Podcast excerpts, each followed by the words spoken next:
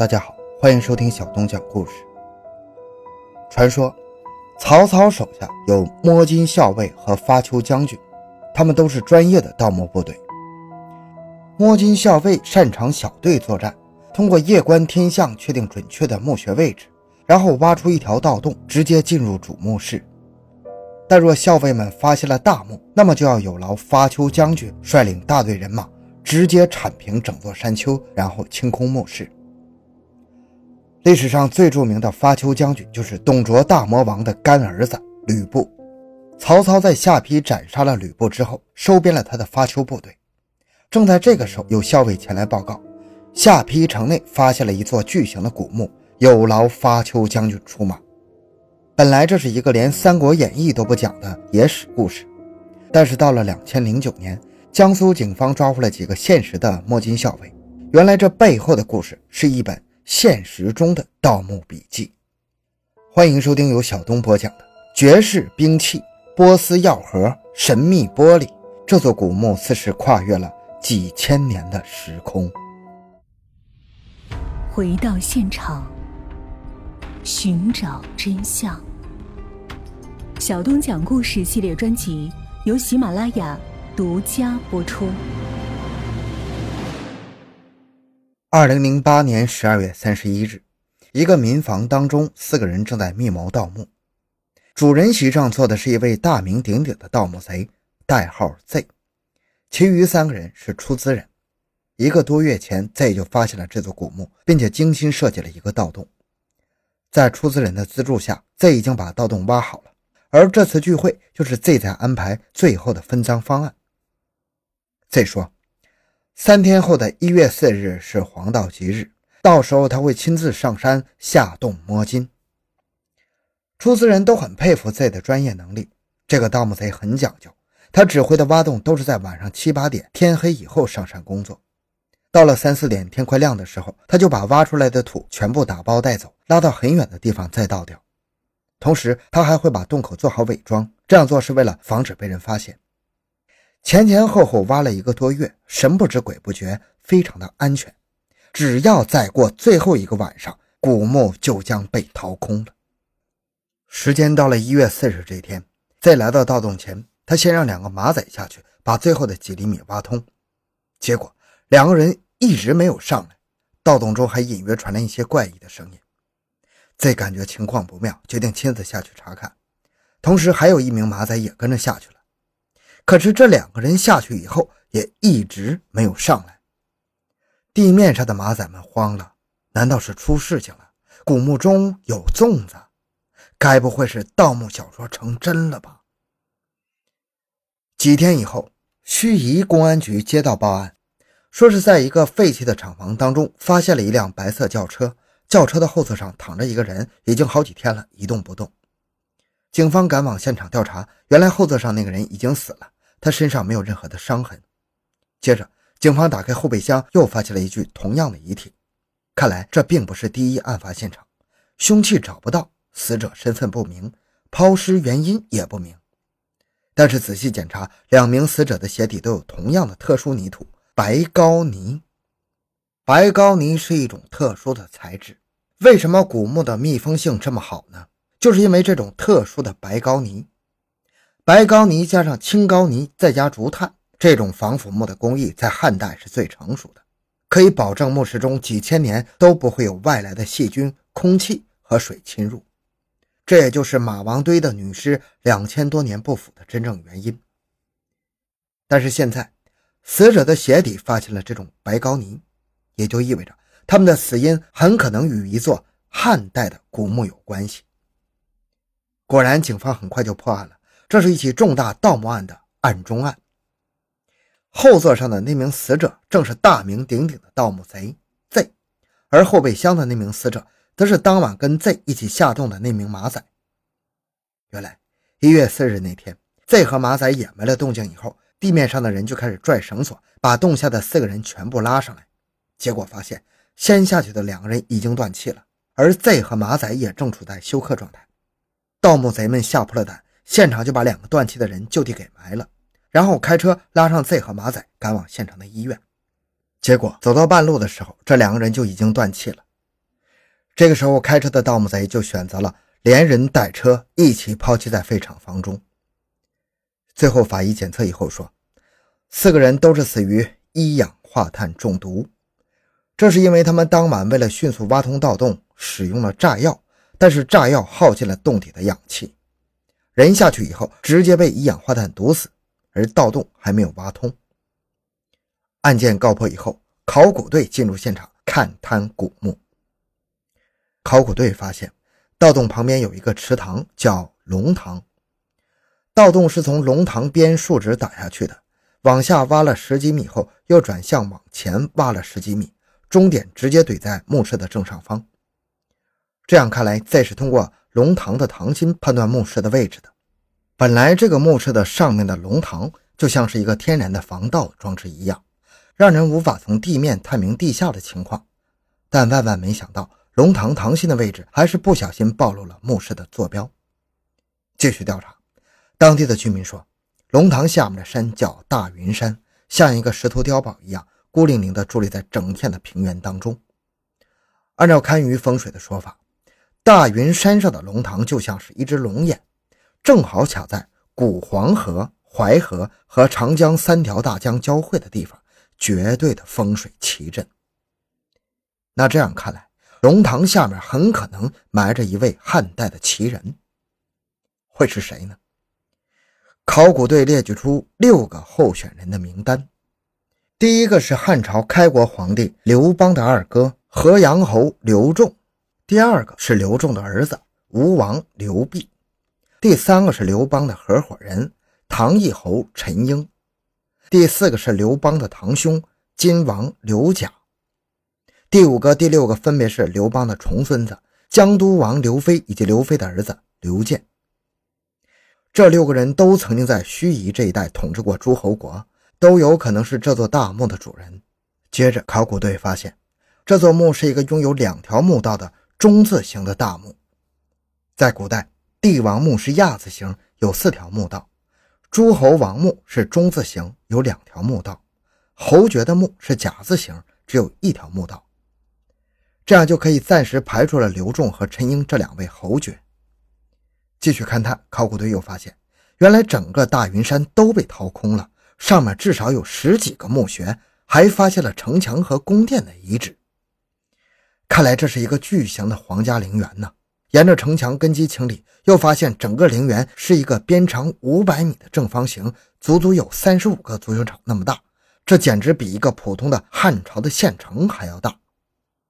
这样看来，金王刘贾也可以被暂时排除，因为他是汉朝刚刚建立时的诸侯王，那个时候连皇帝刘邦坐马车想凑齐几匹颜色一样的马都困难，所以刘贾不太可能有实力建造这么大一座陵园。另外，刘飞、刘建父子这两个人在史记上记载的也都是寥寥几十个字，没什么大作为，也不太像陵园的主人。那所有候选人当中，只剩下一个重点对象了，也就是吴王刘濞。而这个吴王刘濞的故事，竟然又和吕布有关。据说，吕布当年派人寻找过吴王刘濞的墓穴，因为刘濞打造过很多的绝世兵器。他的这些兵器很可能被他埋葬到了自己的墓穴当中。现在疑似刘备的墓穴出现了，会不会龙塘下面就是那个隐藏了两千多年的军火库呢？考古队很是激动啊，没几天就把龙塘抽干了。接着，湖底的淤泥当中就出现了很多这种像铲子一样的东西，这是考古队最怕见到的东西，因为它有一个专业的名称，叫做叉。这是传说中发丘将军人手一把的武器，专门用来开山发丘。原来整个龙塘并不是什么地面的防盗系统，而是一个古代的巨大盗洞。考古队的心情突然跌到谷底，因为传说中发丘将军光顾过的古墓，除了叉，一根鸡毛都不会给你留下的。恰好考古队又挖出了一些标有刻度的尺子，尺子上的一尺长是二十四厘米。汉代的一尺长是二十三厘米，现代的一尺长是三十三厘米，而只有三国时代一尺长是二十四厘米。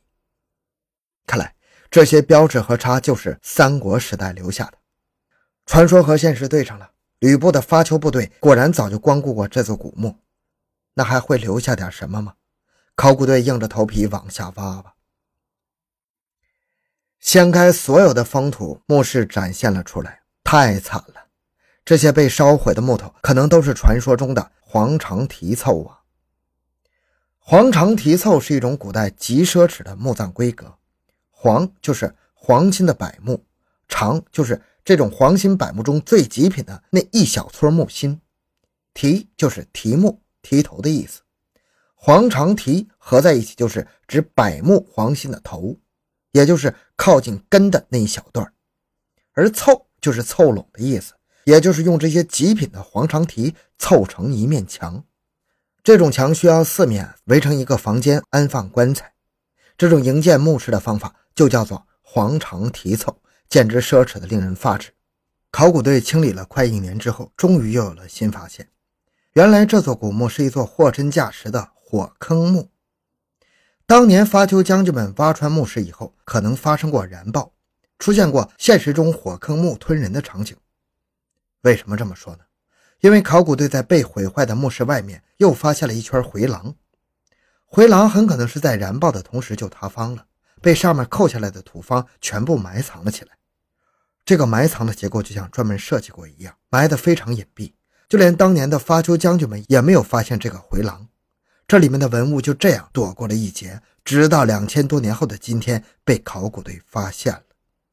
首先出土的是一大堆漆器，其中在一个漆盒里面发现了一条玉石做的鱼。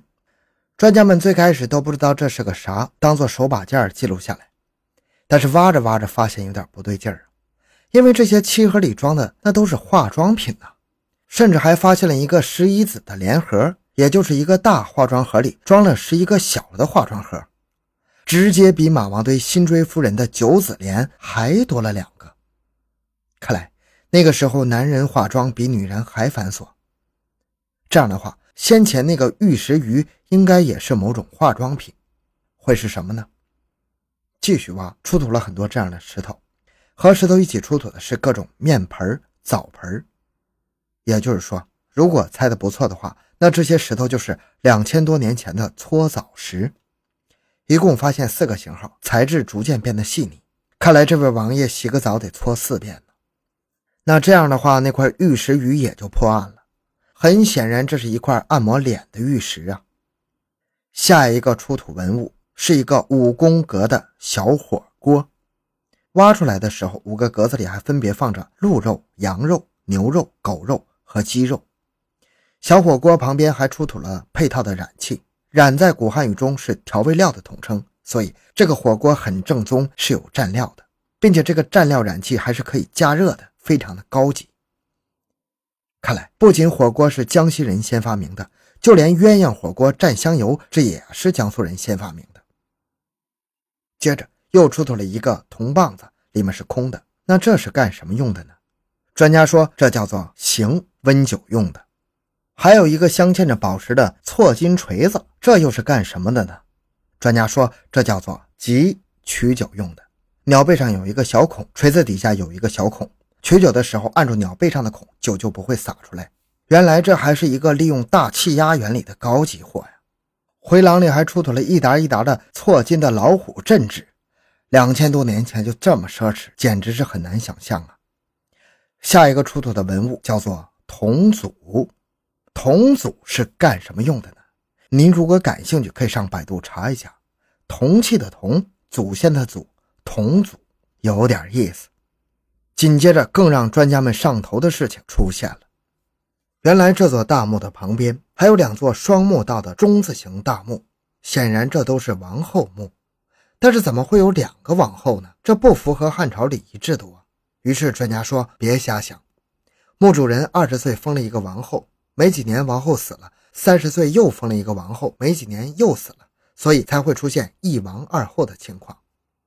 但这不是重点，专家们挖开这两个王后的墓穴，发现也早就被古人刨了个底朝天了。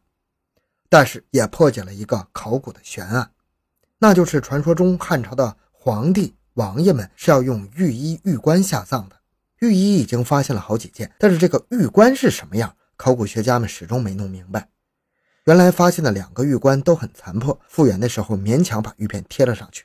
但是在这次在王后墓里发现的玉棺残骸还是比较完整的。考古学家们看到实物以后恍然大悟，原来玉片是贴在棺材里面的，原先那种贴在外面的复原方法那就是瞎弄。继续挖掘，陵园旁边的几十个妻妾的墓穴，专家们又有了发现。首先，在一个爱妾墓中，终于挖出点带文字的东西了。这个妻妾叫做淳于婴儿。很快又发现了一个带文字的东西，这是一个连接衣服带子的挂钩。被做成了两半的形状，就跟古代调兵的虎符一样。里面有四个字：“长物相望”，也就是“长相思，勿相忘”的意思。继续挖，又出土了和南越王墓里同款的蒜瓣形的波斯药盒，还有同款的埃及金花抛。更神奇的是玻璃，墓中还出土了一个水晶的衣带钩。专家们至今都不敢承认这是人工玻璃。因为如果这是人工玻璃的话，那玻璃的起源问题就大了。本来世界考古学公认，制造玻璃的工艺是从埃及和波斯起源的，但是很显然，在当时无论埃及和波斯都造不出这么厉害的人工玻璃，所以专家们只能暂时把它当做天然水晶来处理。但是很快就打脸了，墓中又出土了一整套的玻璃边磬，这实在是无法解释了。专家们将它暂时命名为琉璃边磬，那这样就存在了一种可能啊，没准埃及和波斯的玻璃工艺都是从中国传出去的。继续挖，传说中的绝世兵器终于出现了，这是一把暗纹的铜矛，出土的时候好几次割伤了工作人员的手指。专家说，它比先前发现的越王勾践剑和吴王夫差矛还要锋利，在地下埋了两千多年。刃口上一丁点锈蚀的痕迹也找不到。本来专家们认为春秋时期吴越的暗纹涂层工艺在战国以后就失传了，但是这把铜矛的出土改写了这个说法。显然，这把铜矛暗纹涂层工艺比越王的勾践剑更厉害，看得到花纹，但是用手指去摸却根本摸不到花纹。专家们认为这些暗纹涂层就是它千年不锈的原因。吴越时代。这种暗纹涂层只能做成简单的树脂几何结构，但汉朝已经可以做成流畅的花纹了。这种技术今天的科学家也无法复制，已经彻底失传了。还有一些同款的暗纹戈，花纹虽然没有这把好看，但同样是千年不锈。最后，考古队终于在一些小名器上找到了“江都王二十七年”的字样，而历史上江都王刘飞恰好在位二十七年。所以，专家们终于下了结论：墓主人不是吴王刘濞，而是江都王刘飞。看来，所有的远古故事都破案了。整个剧情大概是这样的：刘邦战胜项羽以后，把自己的二哥刘仲封在了代国，差不多是今天的山西那一带。但是，这个代王很窝囊，匈奴打过来的时候，他扔下大军，自己跑回了洛阳。刘邦很愤怒，把二哥贬为河阳侯，让他滚到吴国的地盘上去。二哥的儿子很瞧不起自己的老爹，一心想要干件大事而这个年轻人就是刘濞。恰好这个时候，淮南王英布造反了。二十一岁的刘濞一马当先，带领着贵族骑兵攻破英布。平定英布后，刘濞来到长安领赏。刘邦见到他这个年轻又英勇的侄子后说：“你的脸上有造反之相啊！”但是犹豫了一会儿，还是把吴王大印交给了刘濞。但是到了刘邦孙子的时候，刘濞果然反了，史称七王之乱。就在七王之乱当中，又有一个默默无闻的皇子冲杀过去平定叛乱，而这个皇子就是汉武帝的哥哥刘飞，也就是这座大墓的主人。刘飞立功后就被封到了江苏那一带的吴地，建立了江都国。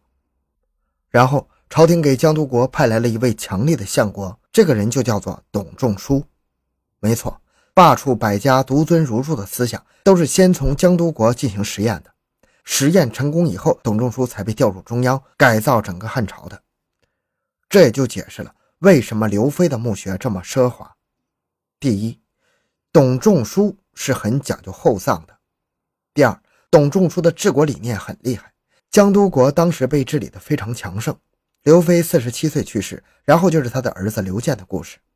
后来刘建谋反，畏罪自杀以后，刘飞的子孙也就成了落魄的贵族。但是就在这些落魄的贵族当中，又出了一个女战士刘细君。她是反贼刘建的女儿，也像当年的刘辟、刘飞一样，跟汉武帝说：“这场和匈奴的战争就让我去吧，我嫁的乌孙就能斩断匈奴的一只手臂。”于是，她就成了汉朝历史上的第一个和亲公主。后来，她的乌孙王老公死了，按照乌孙习俗，她要嫁给乌孙王的儿子。